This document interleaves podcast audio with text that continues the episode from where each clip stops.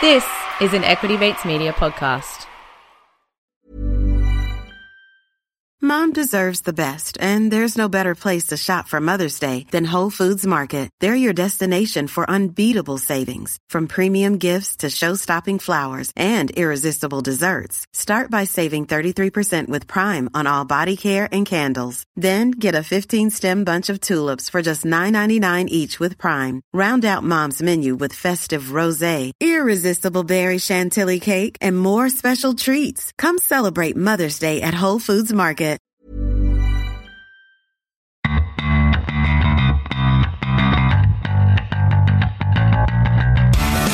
You're listening to Get Started Investing, a production of Equity Mates Media. This series is everything you need to get started on your investing journey.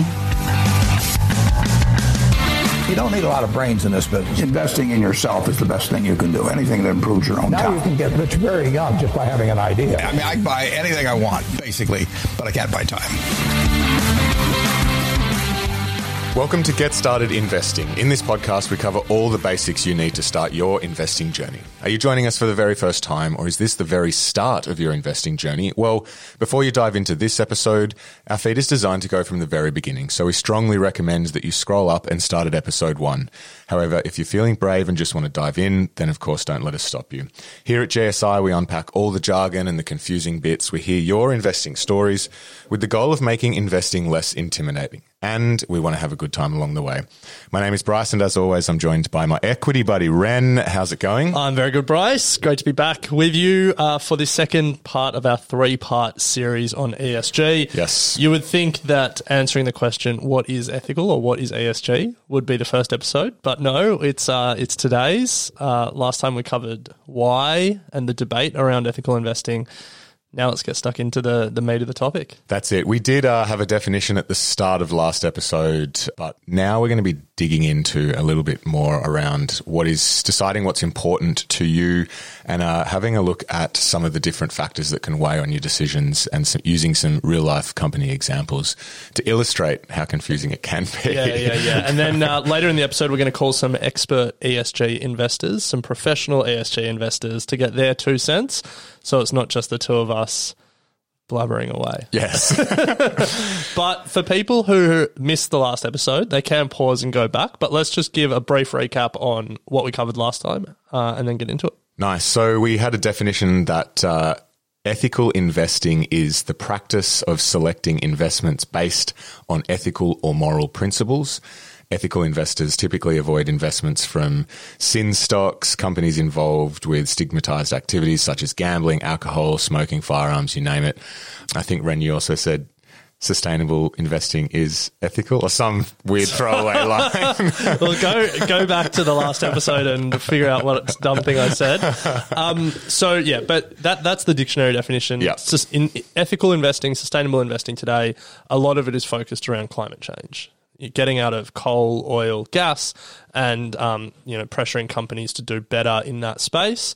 So then we chatted about the debate around ethical investing. Some of the reasons why people invest ethically, um, the view that your money can make a difference and it can pressure companies into changing their behavior. Um, historically, ethical investing has seen slightly better returns than the overall market. And it's also an opportunity to, I guess, de risk your portfolio. You know, if you think about what are some of the industries that are most likely to be taxed heavily or regulated out of existence, it's guns, it's smoking, it's coal mining, stuff like that. Yeah. Yeah. Yeah.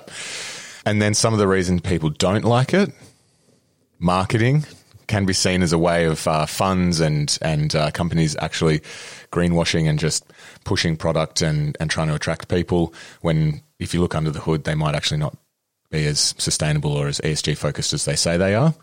And then products in the ESG space generally do attract higher fees. So we spoke about that in a bit more detail if you're interested. But let's crack on, Ren.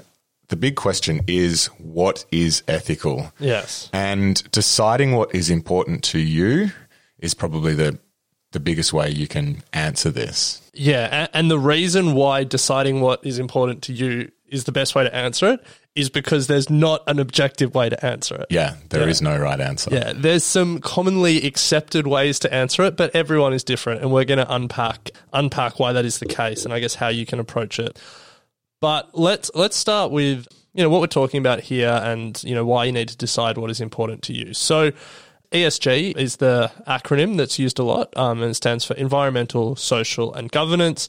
And then uh, these days, there's also like a sustainability thrown in separately, but a lot of that can come under environmental. So let's talk about some of the factors that people are looking at when they're talking ESG. Sustainability. Pretty straightforward. Tell me that. Well, we're talking things, as you mentioned at the top, you know, impact on climate, net zero, you know, companies that are doing their best or putting their foot forward or actively engaged in contributing towards climate change and, and reducing carbon emissions or, you know, those types of practices. And, and you can, if that's of interest to you, then you can invest along those lines. And you'll see a, a number of products out there at the moment that are starting to be built around this. So sustainability is, you know, um, that these companies operate in a way that can last long into the future. They're not borrowing tomorrow's profits for today is a definition that someone gave us at some point. Yeah, last week stuck so. with me. Yeah, I think Yeah. it was on Ausbiz. So that, and then more broadly, there's the environmental category, and that a lot of sustainability fits under there. But there's a bunch of other stuff as well. You know, waste management, a part of the sustainability ecosystem close to my heart.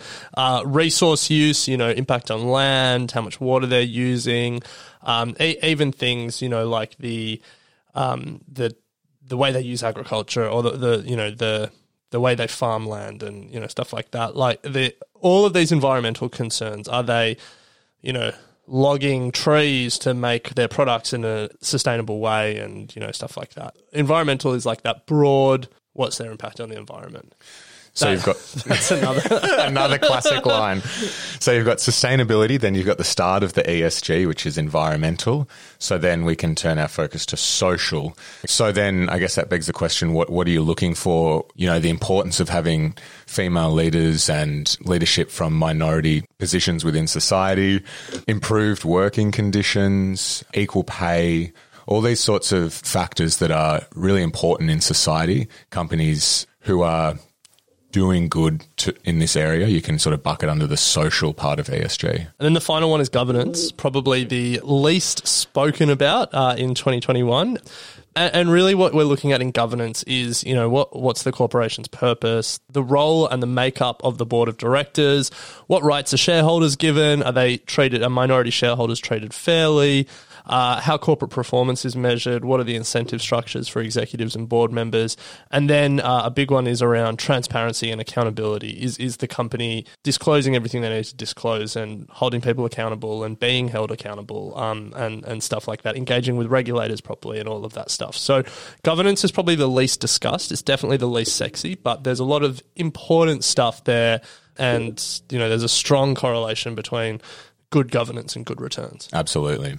So, just to kind of recap there, some of the factors that fall under ethical investing, the umbrella, we've got sustainability, environmental, social, and governance. But, Ren, that begs the question if you're looking to invest ethically, are you trying to find companies that fit all of these? Or uh, do you have to decide what is most important? Yeah, well, I think you've kind of uh, already answered that question by introducing this whole section with you have to decide what's important to you. uh, but but the reason for that is that it's it's very rare you find a perfect company. It's very rare you find a perfect company that is perfectly sustainable, that is you know really forward thinking in terms of its resource use and environmental impact. It has equal representation of women in leadership positions and it has good representation from minority communities in leadership positions. It's got no pay gaps. It's it's got perfect working conditions and it's you know got all the the governance ticks. Like every I'm not going to say every company because I'm sure there are some companies that tick all the boxes, but it, it's rare that you find that perfect company. And then you've got to find it in an industry that you think is growing and that you actually think is a good investment as well. The investing universe becomes quite small, Very small. very small. Yeah. and, and You need so to be. You need to compromise. yeah, yeah, yeah. Well, and some people probably don't, Yeah. but most ESG funds will. And then there's this whole other debate around as an ethical investor, are you only investing in companies that are already there? Are you investing in companies that are trying to do better? Or are you investing in companies that aren't, but as an ethical investor, you're using your power as a shareholder to try and force change and make them do better? And so even within you know, all these different competing factors, there's then different approaches to how you actually try and make change. Do you do you divest or do you engage and stuff like that? But let's ground this in some examples because you know we can pick some of the most well-known companies around the world and, and talk about the difficulties in deciding if a company is ethical or unethical. So let's start with Tesla. Yes. And let's not even talk about governance concerns because Elon Musk tweeting stuff, and you know, th- there's a whole bunch of. Well, I mean, if we talk about governance and you look at how uh, Elon leads it as a company and how, I guess, cowboyish he can be on Twitter and um, and the impact that that can have on the reputation of the company and all those sort of things that go with it, it's certainly not positioning himself uh, as a strong governance company. But yeah, he's a he's a fire he's a firework. Let's sure, put it that way. sure. but even if we just move to like the environmental and the sustainability concerns, because you think about Tesla, you think one of the most environmentally conscious companies in the world. Uh, Elon literally started it because he thinks the world's bet on fossil fuels is the most stupid bet in history. They're moving the world towards a net zero economy. they they've changed our transport infrastructure to orientate around electric cars. Every other car maker in the industry is now moving away from internal combustion engines to electric vehicles tough to argue with those environmental bona fides. Yeah, you can't argue with that. And so on the surface, uh, seems like a really good company if you're looking to invest sustainably and environmentally. But But if you uh, look in their supply chain, there's a number of questions about how the, especially lithium ion batteries, are created. So they don't they don't actually create the batteries themselves. They buy them from a number of suppliers. I think their main one is Panasonic these days. But there's there's a number of questions. The Washington Post did a series of articles around this lithium ion battery supply chain and found, you know, that that components mined for these batteries is linked to child labour in cobalt mines in the Congo, severe air and water pollution around graphite plants in China, mistreatment of indigenous communities near lithium deposits in South America. There's environmental and, and I guess social and governance concerns that come in their supply chain. Mm, And and so, you know, even even on something that you would think is a tick, like Tesla's environmental credentials, there are questions. Big questions. Also, social questions around the working conditions at Tesla themselves, where Elon was forcing back large amounts of the workforce in the midst of COVID to keep building cars and the impact that that had. So, yeah, you can see here already you're faced with a dilemma if you're really concerned about sustainability and environmental impacts at surface level. Tesla ticks the box, but um, then you got to weigh up. Well, how important are those other parts of ESG down the supply chain that you know they are still part of the Tesla company, and uh, you can see how it starts to become difficult. Yeah, to be clear, they're not part of the Tesla company. They're part of the Tesla supply, Supply chain. chain. Let's not Yes. let's let's avoid angry emails. yes. Um, and you know we've seen the effect of this weighing of competing factors. BetaShares runs a uh, ethical ETF Mm-hmm. here in Australia, and they decided to take Tesla out of the ethical ETF because of some of the concerns around Elon forcing his workers to go back to work during COVID. They did. So this is a this is a dilemma that not just us as retail investors face. This is a dilemma that everyone in the ecosystem faces. But that's just one example. Let's take another example that uh, I'm going to assume you would probably uh, thinks errs on the unethical side, and that is Facebook. Very much so. And let's focus on the social here. Like social is all about, uh, you know, that question you ask, its relationship with its workforce, the society in which it operates, and the political environment. Well, Facebook has had a pretty damaging role, I would say, on society and the political environment. The spread of fake news, vaccine misinformation, you know, the big lie around the US election. It's pretty tough to argue that there's been a net benefit. I, I don't know if you have any two cents or you just want me to keep rolling. Keep rolling. Uh, but you know, Facebook is a big company and they are investing a lot in their charitable endeavor, internet.org. They've, through their efforts and, and some of their partners, but I think it's mainly Facebook, they've rolled out the internet to over 100 million people in, you know, developing countries. And the internet is like a critical utility these days in terms of giving people access to opportunity and improving quality of life. and access to Facebook. I could take a very, I could take a very cynical, cynical view on this. Yeah, uh, look, there's a whole the, the the whole way they've done it. There is a there's Yeah. a cause to be cynical, but you know they've helped 100 million people get access to the internet compared to the effect that they've had on you know political discourse and and the news environment. How do you weigh those factors up? Yeah, it's, it's an interesting one. And again, I think back in 2018, so a few, number of years ago, but BetaShares did boot it from its, um, did boot Facebook from its sustainability leader ETF. Unsure if it's back in, to be honest, but I know that that was the case. Certainly, I, I feel like uh for Facebook, it falls more on the unethical side than it does ethical for a lot of people. Yeah, it's not. It, it's this isn't this episode isn't for us to judge, I know. but I my personal view would would lean in that direction. Yeah. The um the Wall Street Journal did some interesting reporting recently around Instagram's effect on uh, people's mental health as well, and I think that that kind of impact is is really Mm, That's only huge. just being discovered. Well, I feel like we've all known it for a while, Yeah. but um the numbers are starting to really tell the story there. yeah. Facebook know it internally, but Well, yeah, that's that's how the Wall, the Wall Street Journal got it from internal Facebook message Yeah, boards and yeah. stuff like that. Yeah. So, I ran another mammoth company with Telstra, Facebook, of course, Amazon, huge global uh, e-commerce business. So with the first two, with Tesla, we tried to explain even in an environmental category, there's like competing concerns. In with Facebook in the social category, there's competing concerns. With Amazon, this example is to show how between these different categories, companies can be really strong on one category and quite weak on another. And then the question is, how do you balance that? So Amazon strong on the environment, which we can ex- get into, but quite weak on social. Yeah. Well, environmental. So they co-founded the Climate Pledge, which is uh, a pledge by them to hit net zero by 2040, Uh, 10 years ahead of the Paris Accord. 10 years ahead. Nice. Uh, I wouldn't say I- I'm. You know, there's other companies who have come out and said that they're going to hit that even sooner, but good on them. 10 years before Paris. I think the fair thing for Amazon is that they operate in one of the most electricity intensive businesses in the world, which is Amazon Web Services. And that's tough. You know, like Get at, some solar panels on the roof. like Atlassian uh, has really pushed ahead with their net zero pledge, but uh, one of the ways they've done it is to outsource a lot of their data data centers to Amazon Web Services. Ah. Yeah, right. Interesting. Uh, uh, you see a lot of businesses do that. You know, Get it off the books. Get it off the books Yeah. to help them get there. Find a way to outsource it. AGL splitting their company in half.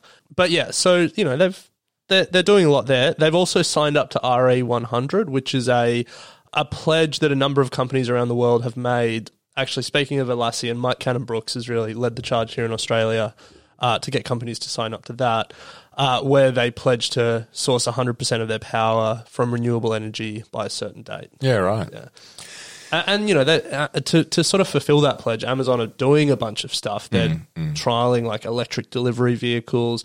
Do you remember those videos of Jeff Bezos driving around them in India? It was No. like, electric, like little tuk tuk things. Yeah, yeah, yeah. So like they're they're They're giving it a crack. Amazon are giving it a red hot crack in the environmental space. But on the social space, on the social side, Ren, they really fall down. The National Council on Occupational Safety and Health included Amazon in its dirty dozen list of the most dangerous employers in the US. And earlier this year, New York Attorney General Letitia James filed a lawsuit against Amazon for inadequately protecting workers amid the coronavirus pandemic.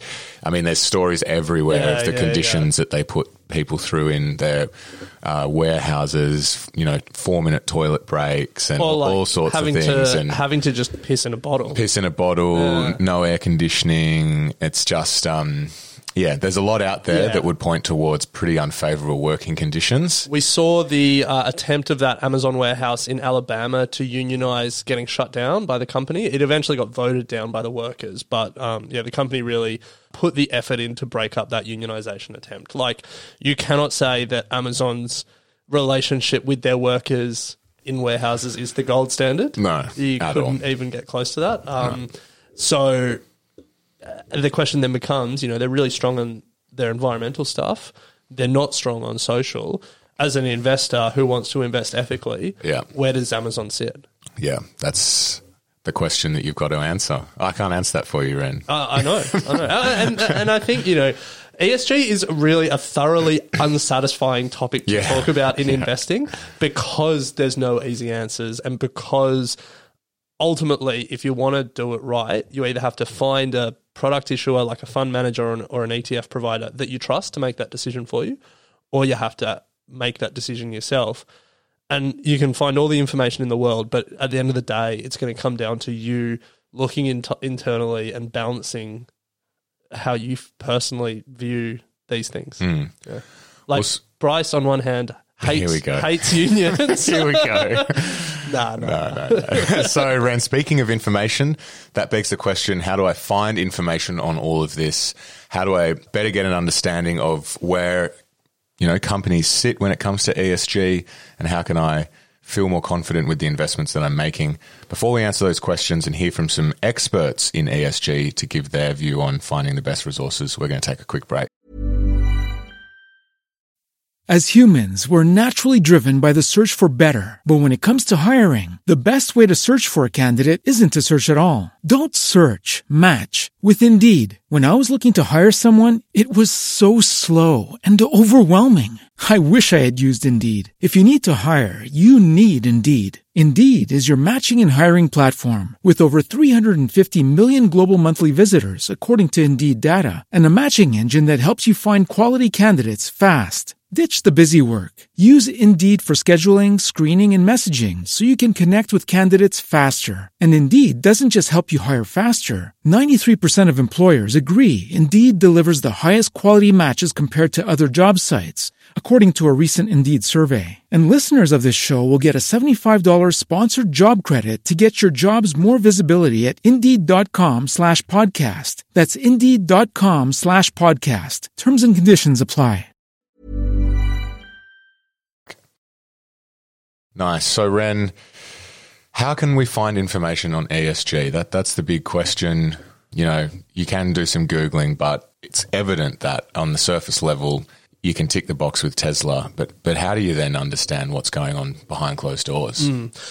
There's a reason that when we spoke about three companies, to give examples, those companies were Tesla, Facebook, and Amazon, some of the most covered companies in the press around the world. And that is because if making the decision about what is ethical is difficult, finding information to make that decision is also difficult. There's a lot of difficulty in this space. Uh, But let, let- we don't want to put anyone off here as well. well, no, no, we don't want to put every, anyone off. It's important. Like Yeah. the, the the things that ethical investors, um, the big fund managers, some of the people we're about to speak to are doing makes a difference. And your money as an individual investor, if you put it in the right, you know, fund or product, like it can make a difference. It's important, but it's hard. Um, Absolutely. Yeah. Uh, so I think the way the way we split this up, um, the first port of call in finding information is from the companies themselves. Co- companies are feeling the trend of we need to get more sustainable informa- sustainability information into the market. The market wants it uh, to make decisions, and so companies are responding. Uh, this is numbers from the US in 2011. Twenty percent of S and P 500 companies uh, published sustainability reports. By 2017, that number was up to 85 percent. So those that data is still a couple of years old. I imagine it's gone up from there. But sustainability reports are kind of standard these days. You you would expect to see an annual report and a sustainability report from most big companies. I wonder what the 15% who aren't doing them, Yeah, what do they yeah, got to hide? don't put it out. Don't put it out. Um, and you know, I, I was at Coles when we released our first sustainability report. Obviously, we were previously at Wesfarmers, and Wesfarmers was producing one. But I, I remember, you know, it was a it was a big deal. Uh, you know, we we were finally being able to sort of tell our own story, and um, it was exciting. The one thing to keep in mind with any time you're reading company information is it's it's not neutral. No, yeah, they're Yeah. trying to they're trying to sell you the dream that they're putting their best foot forward when it comes to ESG and sustainability. That they're doing all the right things, and they're not going to tell you what they're not doing or where they are failing within the business when it comes to ESG and sustainability. So just make sure you, that you go in with that lens that uh-uh. it's all going to be the good and not the bad. And I think it's things like there are. It's not like they're lying. Hmm. Like these are audited documents, and that was the worst time of the year for me. Every year when the auditors came through and we had to prove every statement in the sustainability report, and we would pour over reams and reams of data and get right into the detail, go down to a site level and check like individual water meters on individual sites, Jeez. and it sucked, but it was thorough. But you know, it, it, so companies aren't lying in their sustainability reports. It's just about the way. It's about the way that you present information, what what you give weighting to, what's left out. You know, you're telling a story. Yeah. Yeah. So other re- company resources, uh, if there's nothing in this, if they don't provide a sustainability report, you might find some information in the annual reports. Um, but also, companies are often, making statements through the ASX, through their own websites, through the media about what they're doing uh, in the sustainability ESG space, trying to keep front of mind for investors in the community. So keep an eye out. I mean, um, yeah, it, it's not uncommon that some of the big companies, particularly here in the ASX or S and P 500, um, making announcements when it comes to this stuff. Yeah, and we should only expect more of that as ethical investors, you know, keep putting on the pressure and keep asking to see that. So, first port of call is the companies themselves. Oh, actually, and with companies themselves, uh, I came across this aggregator that tries to aggregate, you know, thousands of company reports from around the world. Globalreporting.org. We'll include the link in the show notes. Database.globalreporting.org. Um, you can search for companies, and they try and aggregate uh, as many sustainability reports as possible. It's not perfect, but um, there's some missing that I, when I was having a play, but it's a good good place to start. If the first thing is company sources, the next is third party information, and you know obviously the media have a big role to play here, and we we mentioned. You know, we spoke about Tesla, Facebook, and Amazon earlier because there's heaps of reporting on those companies. That obviously gets harder as you go down the list and you get to smaller and smaller companies. There's just less media attention. But the media can be great if you're looking at the big companies in an index or in a in a country. There's also a number of, uh, I guess, like third party rankers or analysis. So, Corporate Knights is a company that do like Global 100 rankings. Yeah. Um, the Dow Jones Sustainability Index is another one that you can look at. There's a, there's a few indexes and stuff out there which give you a ranking, and a ranking isn't bad. Two issues with that. First of all, they don't really give you a lot of the backing data, like the underlying data. Um, they just like give them like a percentage score or something. You know, like number. I think Global Knights this year number one company was Schneider, uh, like an electrical company, and they had like uh, uh, I'm pulling this number out from memory, but I think it was like 87 percent. But you don't really see like the detail behind. They, know. they just give you, I think it's like six scorecards that they put it against, but then they don't tell you really how it ranks against all of those scorecards and what the metrics are behind all that. Yeah, yeah, Yeah. So that's the challenge.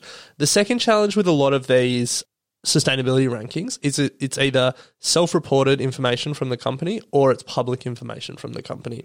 And so, you know, these businesses or rankers are trying to do the best they can, but they they don't have the ability to go deep, you know. They're not uncovering new things. It's um We need the ASG cops in there. Yeah, well, I mean, this is where the media plays such an important role. Yeah. Um, so, but but they can be useful to sort of give you an idea of who's doing well and and you know what third parties think of different things that they're doing and how companies rank against each other.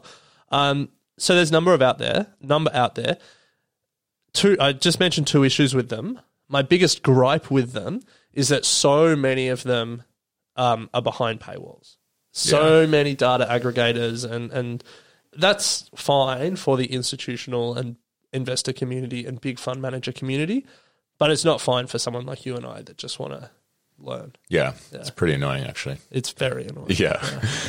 Just on third party analysis and rankings as well, Ren, um, I'm noticing more and more brokers. Uh, last night, uh, at the time of recording anyway, I noticed that SelfWealth are now putting an ESG score against a lot of the companies on there. I don't know where they're getting that from. Uh, or how they're ranking that, but I just found that was interesting that, Okay. they, that, that they're bringing that in. And when when Um, you say an ESG score, is it like details or is it just like A plus, B minus? Yeah, they give a combined ESG score, either like good with a B plus or good with a B, whatever it may be. Now, um, yeah, just do your own research on where that comes from. But I just find it interesting now that those, and you and also uh, people like BlackRock, who we know um, one of the biggest fund managers in the world, they have all their iShares ETFs. um, they also provide a bunch of rankings when it comes to all the ETFs that they have and, and where they stand and perform uh, sustainably. So, yeah, if if you're not looking at these direct sort of ranking lists, these providers are now starting to rank internally as well. Mm. And then the the final source of information, there's like a bunch of anecdotal sources where you can find stuff not so much around environment, but more around the social aspect of um, you know, what's a company culture like, what's their pay like, is there good you know, female and minority representation in leaderships and boards and stuff like that. You can look at sources like LinkedIn or Glassdoor um, and, and stuff like that. But but really, I think my takeaway from where we can find information is there's rankers that will give you an idea of how companies compare against each other, but not a lot of great detail. Or there's company sources where they'll publish their own reports and their own information. And for me, my big takeaway is that it's thoroughly unsatisfying.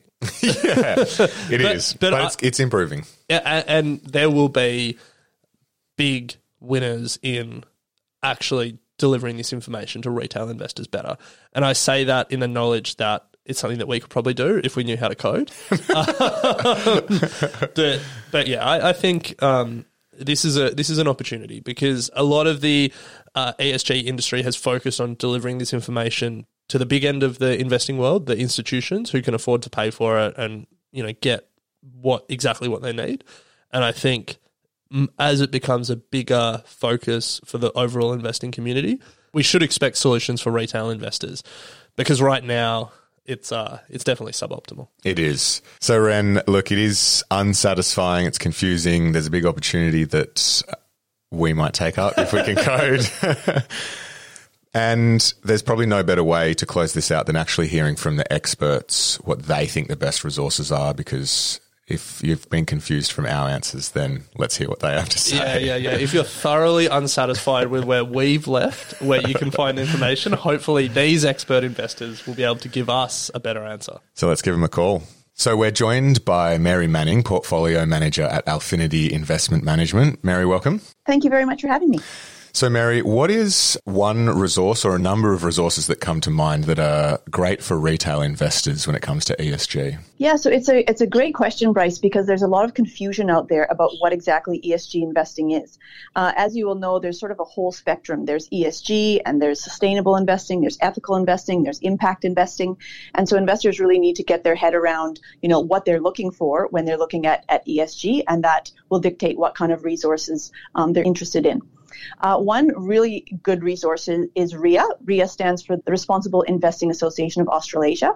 And if you go to their website, um, they have a really good diagram that explains the differences between ESG and sustainable and impact. So that's a great place to start. Also on that website, they have a learn and a resources tab, and that will give um, in retail investors just some insights and some tools in terms of how they should start down the road on their, their ESG or sustainability uh, journey. So that, that would be a good place to start. We'll put a link to that in the show notes if anyone wants to have a look. Are there any others that come to mind? Yeah, there are. Um, so it depends on on how serious and and what people want to get out of um, sort of their journey down the ESG road.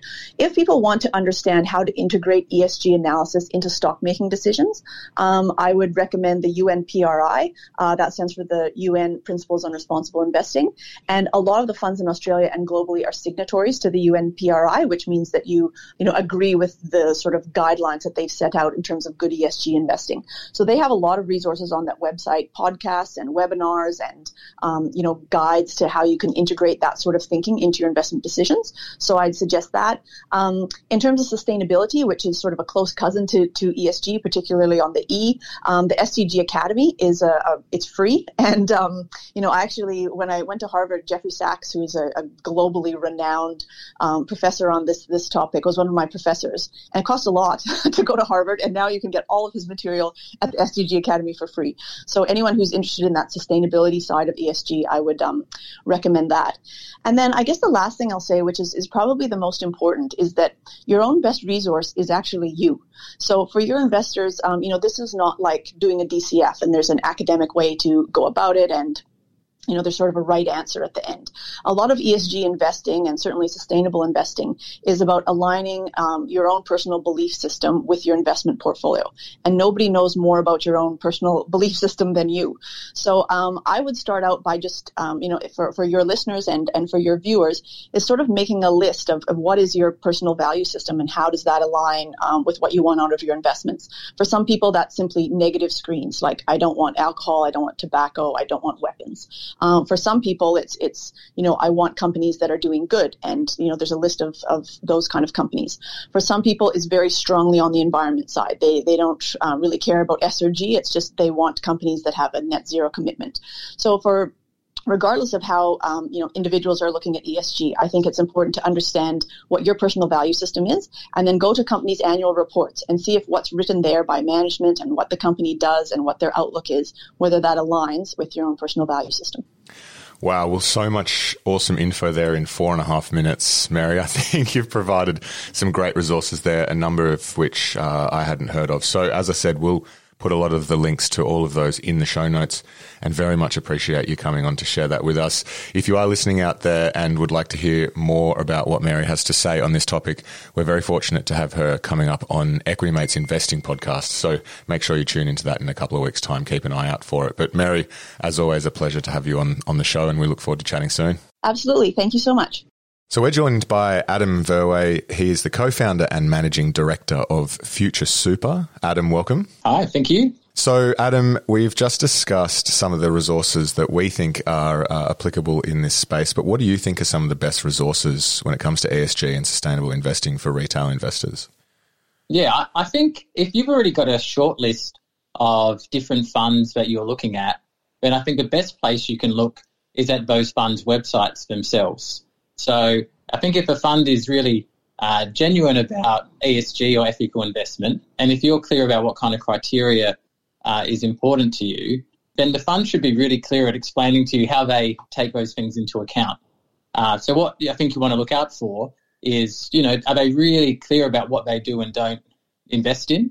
And if they're not clear about that, you know, if you see evidence of them being a bit vague or super specific about what they you know, for example, if they're really specific about the type of coal that they uh, won't invest in, then it probably tells you that they might not entirely exclude that activity. So I think that's a good place to look. Are they really clear about what they do or don't invest in? And also, are they publishing uh, their portfolio holdings disclosure in a way that's also easy to find on their website? And I think one of the great things that's about to happen is that um, from January onwards, super funds are going to be required to disclose their portfolio holdings for all of their assets, which means rather than just taking funds on their word uh, for it about what they will and won't invest in, you can actually see uh, what's in their portfolios and make a really good judgment about whether what you see in their portfolios matches your expectations about what a what an ethical or ESG fund uh, should be investing in. Wow, that's that's interesting. I didn't know that, but um, I think that's going to be great for the industry. It's going to be it's going to be great for the industry. And I think the other thing it's going to be great for is all, all of those NGOs and advocacy groups who are campaigning with super funds and investment funds to do better with how they're um, investing many trillions of dollars that they're responsible for. And I think those groups are another great place for uh, retail investors to have a look at to see how super funds and investment funds are performing on quite specific uh, criteria. So, as an example, I know a lot of people are really concerned about climate change, and it can be hard to work out what funds are actually doing when it comes to climate change. But there's resources like Market Forces who have gone out there, they've surveyed, you know, the 100 or 200 super funds that are out there and uh, ranked them on criteria that a normal retail investor would expect them to be judged on when it comes to um, investing in a way that's better for the climate. So, so Market Forces is one I'd, I'd highly recommend if you're if climate change is one of your um, big concerns. Yeah, that's great. We actually didn't touch on those NGOs, but there's a few out there, so that that's a great one to uh, for people to have a look at to get some, I guess, some impartial information on how these funds and products are going. Yeah, and, and there's a few other. It all depends on what your what your number one or number two sort of uh, ethical criteria is. On other criteria, there's groups like Don't Bank on the Bomb, who do lots of great work looking at Australian and global uh, investment funds and banks in terms of their exposure to nuclear bombs and nuclear weapons which is something that I think a lot of people um, just don't expect that funds are still investing in Um, Wow. So, so they have uh, they have a hall of fame and a hall of shame, and so I think that makes it really easy for, for retail investors to work out who's who's doing the right thing and who's not doing the right thing when it comes to uh, an issue like funding nuclear weapons. Wow, well, there you go. Plenty, plenty of uh, resources there, Adam. And uh, as we've sort of spoken about in this episode, there's not sort of one clear answer, but the more uh, resources that we can find and give to our community, I think the better. So thank you very much for your time. No worries. Great. Thanks for chat. So we're joined by Emily O'Neill, co-head of ESG and an equities analyst at Perennial. Emily, welcome. Hi guys, how are you? Very well. Great to have you back on. Super excited to be back on the show. It's been a while between drinks. It has been. It's always fun though. And uh, today, and we want to get your views on what resources you think are great for retail investors when it comes to finding information on ESG and sustainable investing. So, uh, yeah, what comes to mind? Yeah, it's an awesome question because I'm a high, huge supporter of doing your own research and getting all the facts. So there is some fantastic ESG research available out there. What I will touch on is just a few of the general research providers for sustainable investing and sustainable finance to give um, retail investors a good overview. So there is a number of sources like RIA, which is the Responsible Investment Association Australasia, and they provide some fact sheets and some guides on all about responsible returns and investing. Um, so you should definitely check that out. I guess um, another really good source is Altiorem, which is actually a non-for-profit library and resource centre, which is helping to summarise key bits of sustainable uh, research. So that's a really great one for anyone who wants to go in and learn about a certain topic. Um, we've also got FS Sustainability, which is a newspaper, and that's a great place for sustainable related news. Going a little bit more specific, if you're looking for certain topics, um, there's a company called the WGEA or, or which does all of the statistics on gender diversity by company and by sector. So that's great if, if you're wanting to do a gender diversity lens. Um, we've also got Sustainable Finance, which has a great digital library of research as well. But if you're looking for stock specific uh, research on ESG and sustainability, I guess the, the first place to start would be going in and looking at the annual reports, which are all listed on the ASX. Um, or if you go to the company webpage, they usually provide links to, to those reports as well.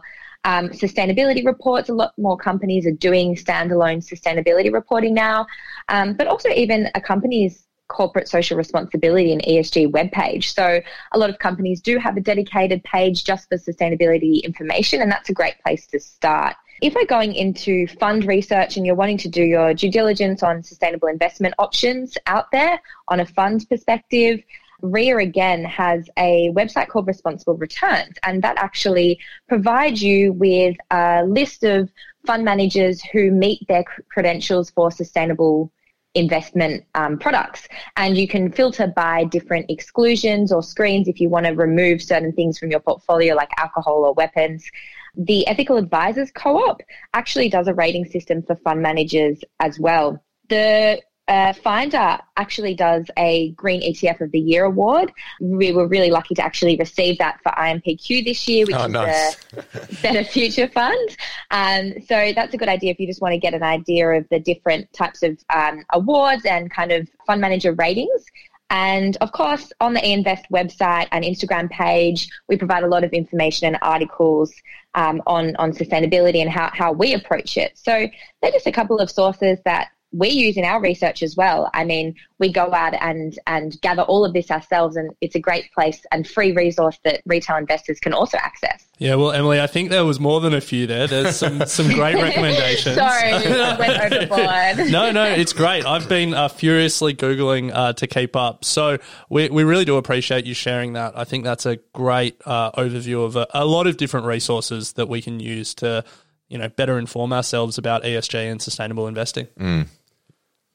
It's so important. So definitely get out there and do your research. But thanks for having me on and always, always enjoy it. Thanks, Emily. We really appreciate it. So I hope that after hearing from Emily, Adam, and Mary, it has added to the list of resources that you can now uh, reference when trying to find investments that fit your view of sustainability or ESG. Ren, as we've made it very clear over the last couple of episodes, there is no right answer on this, but it is an incredibly important topic. And we're going to be closing it out next week discussing what options you have when it comes to investing ethically. There are a number of products coming to market, be it managed funds, superannuation, ETFs. So we're going to go through each of those in a bit of detail to help you. I guess um, get through this very unclear yeah, topic. Yeah, yeah, If you've if you've left this episode thinking finding the information myself and making the decision myself is in the too hard basket, well, be be assured that in the next episode we're going to talk about some of the people that you can entrust to make that decision for you. Absolutely. And before we do close out, also we are starting to look ahead to summer, and we're doing our Get Started Investing Summer series. So we want to be highlighting some of the best investing stories from our community. And that includes getting you onto our show. So if you have an awesome investing experience or story, be it a big win, a big loss, some mistakes, something that you wish you knew or someone had told you before you started, or you have a mate who ticks all those boxes, we want to hear from you. Uh, come on the show, talk about it for five minutes, talk about it for 20. We don't mind. Send us an email at contact at equitymates.com and we'll get in touch. But Ren, we'll talk next week. Sounds good. Get Started Investing is a product of Equity Mates Media. All information in this podcast is for education and entertainment purposes only. It is not intended as a substitute for professional finance, legal, or tax advice. The hosts of Get Started Investing are not financial professionals and are not aware of your personal financial circumstances. Before making any financial decisions, you should read the product disclosure statement and, if necessary, consult a licensed financial professional. Do not take financial advice from a podcast. For more information, head to the disclaimer page on the Equity Mates website where you can find the ASIC resources and find a registered financial professional near you. In the spirit of reconciliation, Equity Mates Media and the hosts of Get Started Investing acknowledge the traditional custodians of country throughout Australia and their connections to land, sea, and Mom deserves the best, and there's no better place to shop for Mother's Day than Whole Foods Market. They're your destination for unbeatable savings, from premium gifts to show-stopping flowers and irresistible desserts. Start by saving 33% with Prime on all body care and candles. Then get a 15-stem bunch of tulips for just $9.99 each with Prime. Round out Mom's menu with festive rosé, irresistible berry chantilly cake, and more special treats. Come celebrate Mother's Day at Whole Foods Market. When you make decisions for your company, you look for the no-brainers. If you have a lot of mailing to do, stamps.com is the ultimate no-brainer. Use the stamps.com mobile app to mail everything you need to keep your business running with up to 89% off USPS and UPS. Make the same no-brainer decision as over 1 million other businesses with stamps.com. Use code PROGRAM for a special offer. That's stamps.com, code PROGRAM. Community. We pay our respects to their elders, past and present, and extend that respect to all Aboriginal and Torres Strait Islander people today.